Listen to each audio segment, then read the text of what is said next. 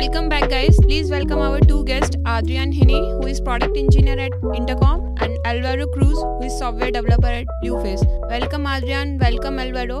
Could you please share in brief your experience and background and describe your typical work week? Adrian, would you like to go first?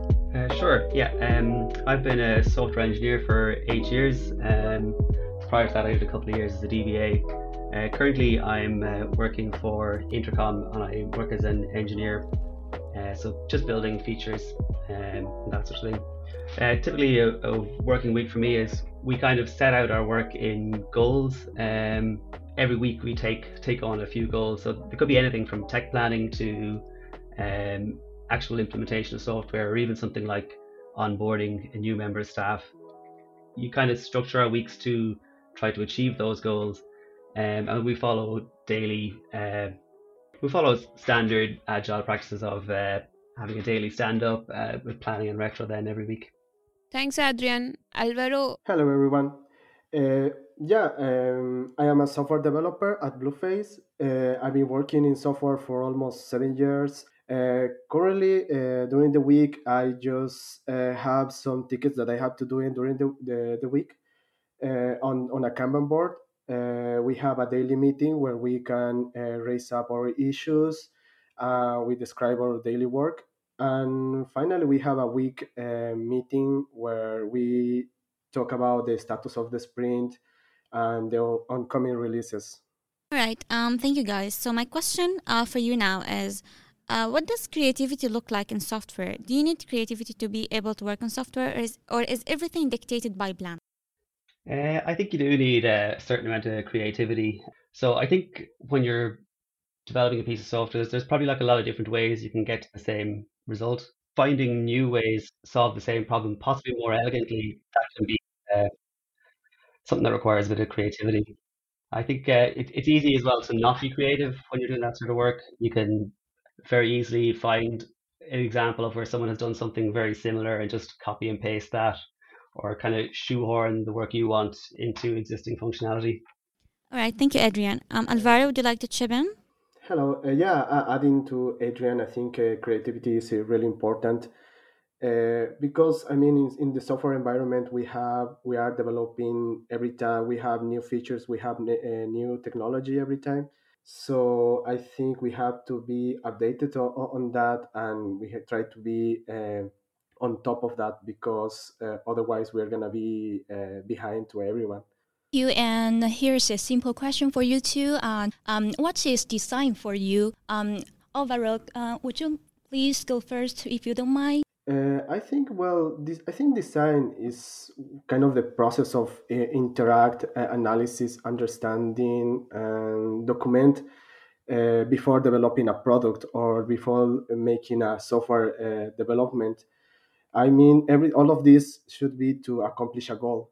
So, for example, a, a design could be the, the, the, development of a new software, a new building, or uh, making, I mean, something simple as a new plastic bottle.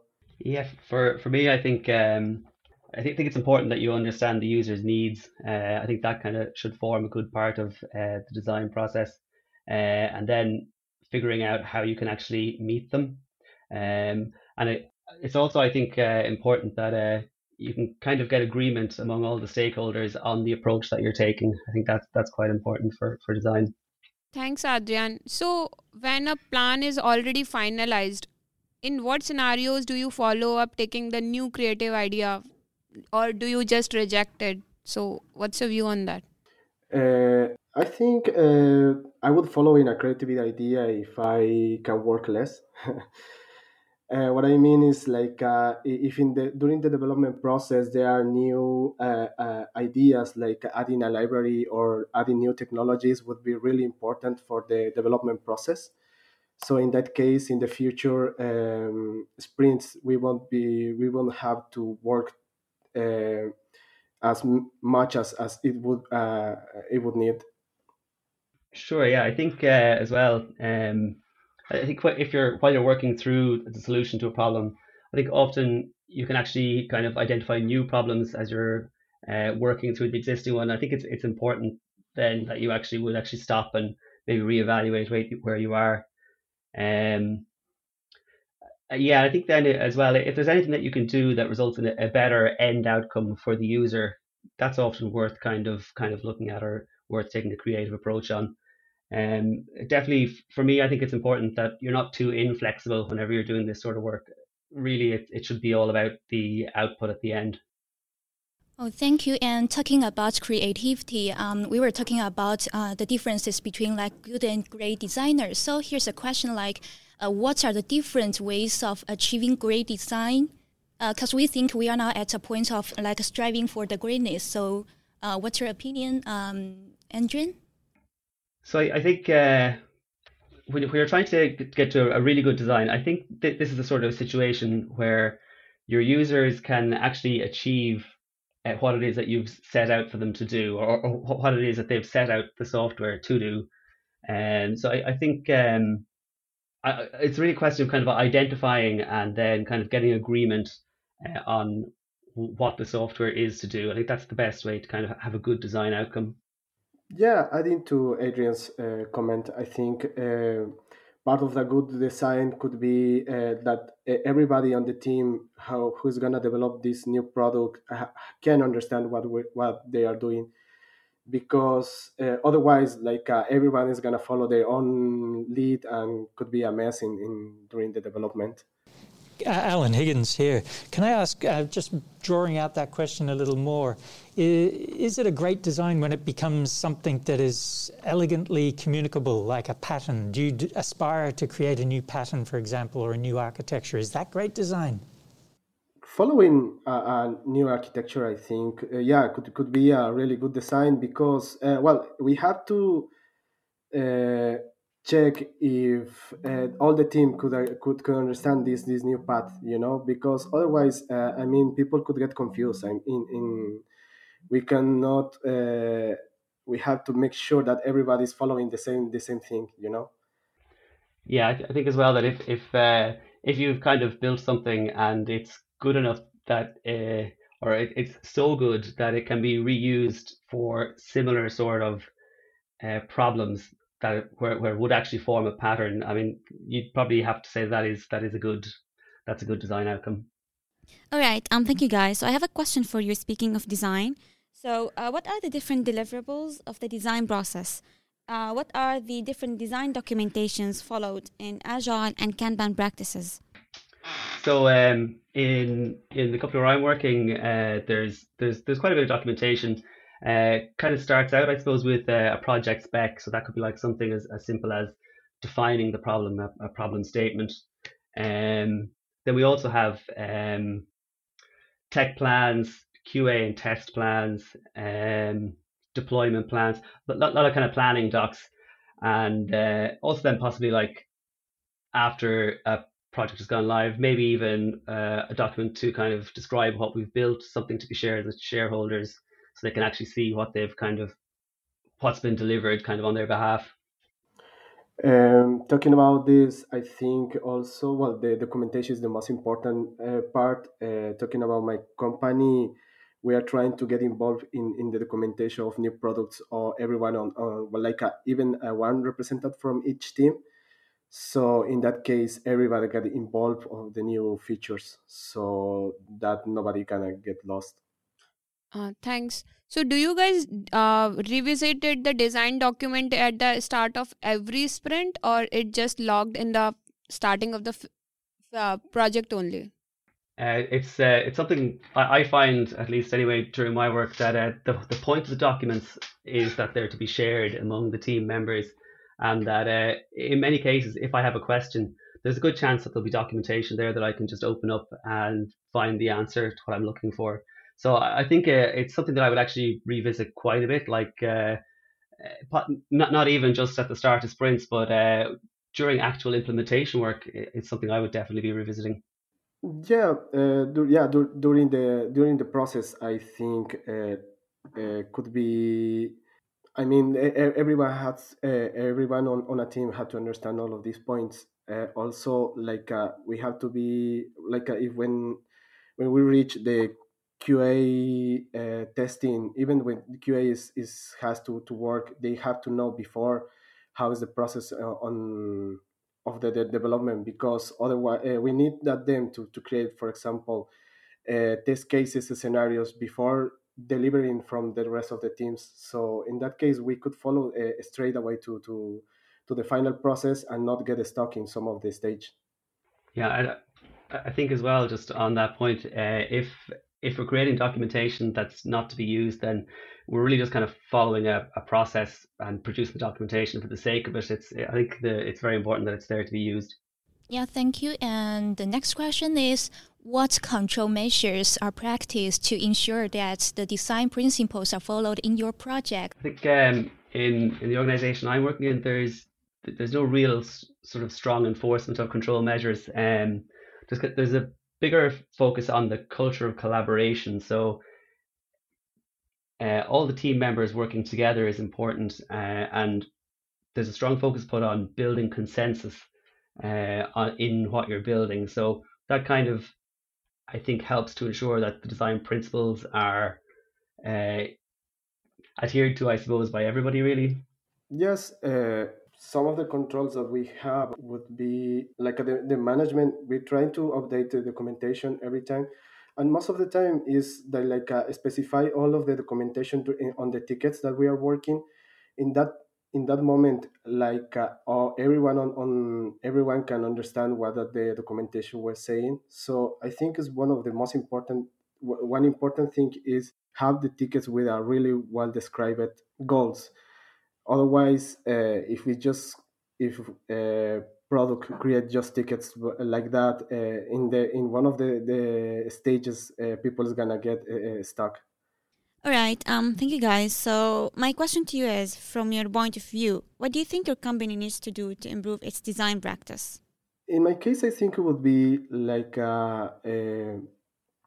sometimes we have there, there are some sometimes where they, when it comes new products and there is a part where there is not too much uh, communication between front end or back end or UX teams.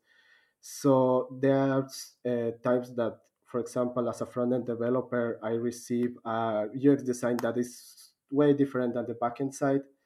And at the end, uh, I there is like uh, the tickets going back, going forward and backwards uh, because there is not a big communication. So it's not always uh, a case, but uh, we have I think the improvement would be the communication between teams.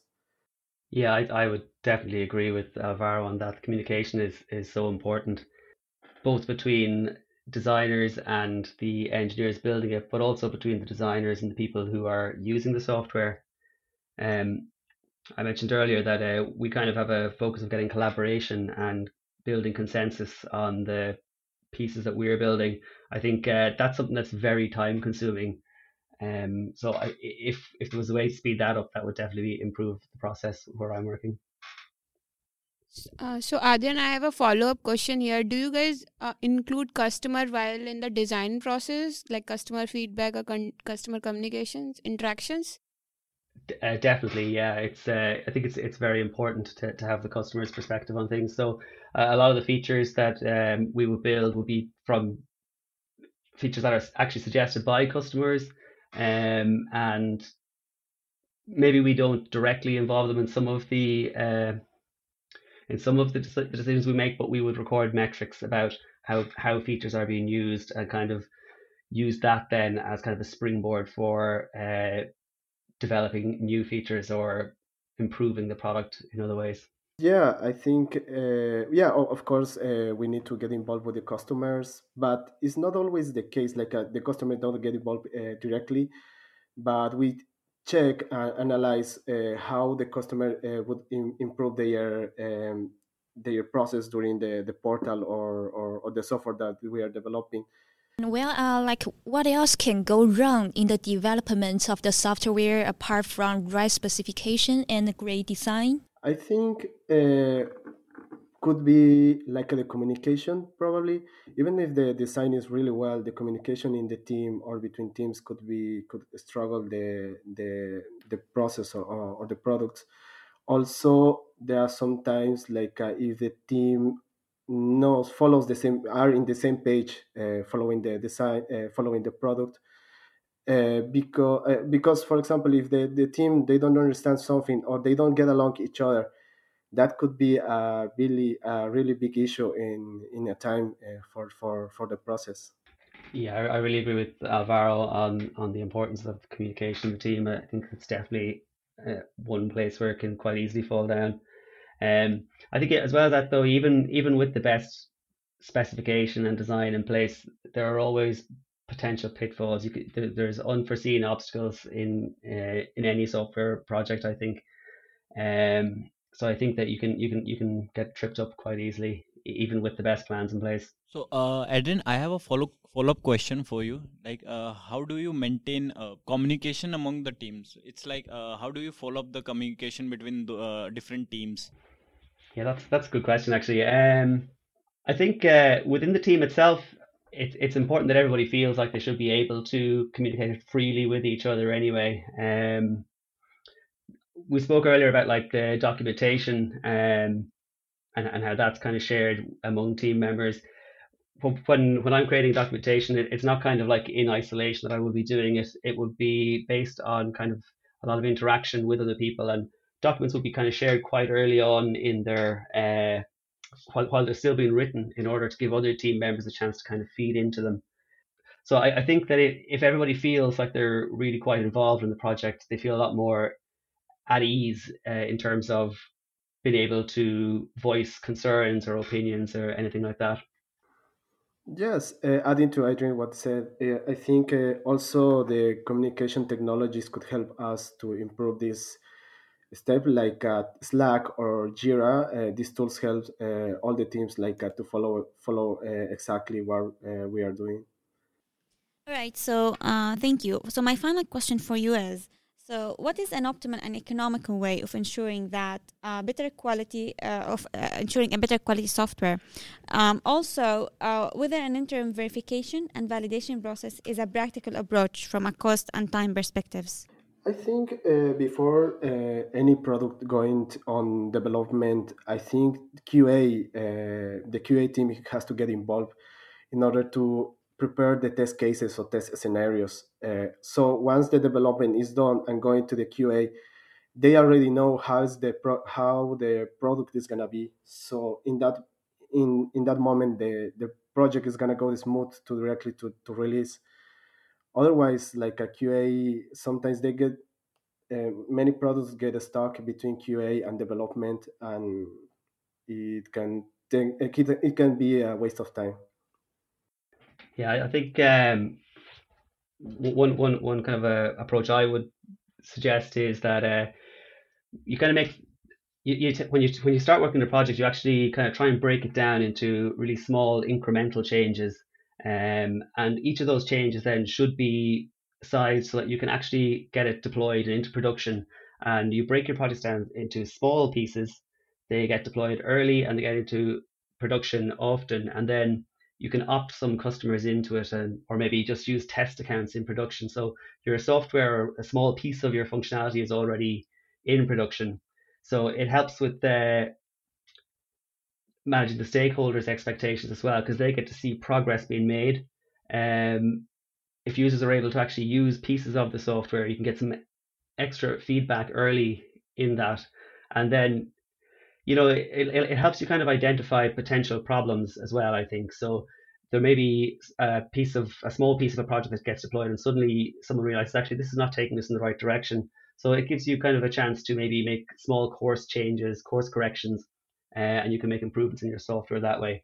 I think then a, an extra benefit of that is that when you're when you complete your project, uh, your stakeholders aren't surprised by what's delivered, so they they've gotten what they expect.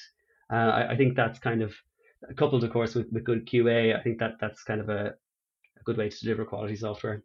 So I have a follow up question for that. As Alvaro said about QA team, so, in your organization, does QA team get involved in the design process or just for the testing in the last? I think the QA team should uh, get involved in the design process. I mean, if everyone, uh, if at least one person from each team getting get involved in the in the design process would be really smooth to to going to, to through the steps. Yeah, in, uh, in in in in my experience, the QA team would tend to kind of be made up of the same team, but not working on that actual project. So that they would be engineers, so that they would possibly have fed into the initial requirements, uh, have worked on other projects, and then be invited to partake in QA on uh, another project that other members of the same team are working on. So it's it's kind of all part of the kind of multidisciplinary team approach where everyone does a bit of everything really. All right, so um, so that's it from us today. Uh, thank you guys, Adrian and Alvaro, for your time today and for sharing your uh, experience and knowledge with us today.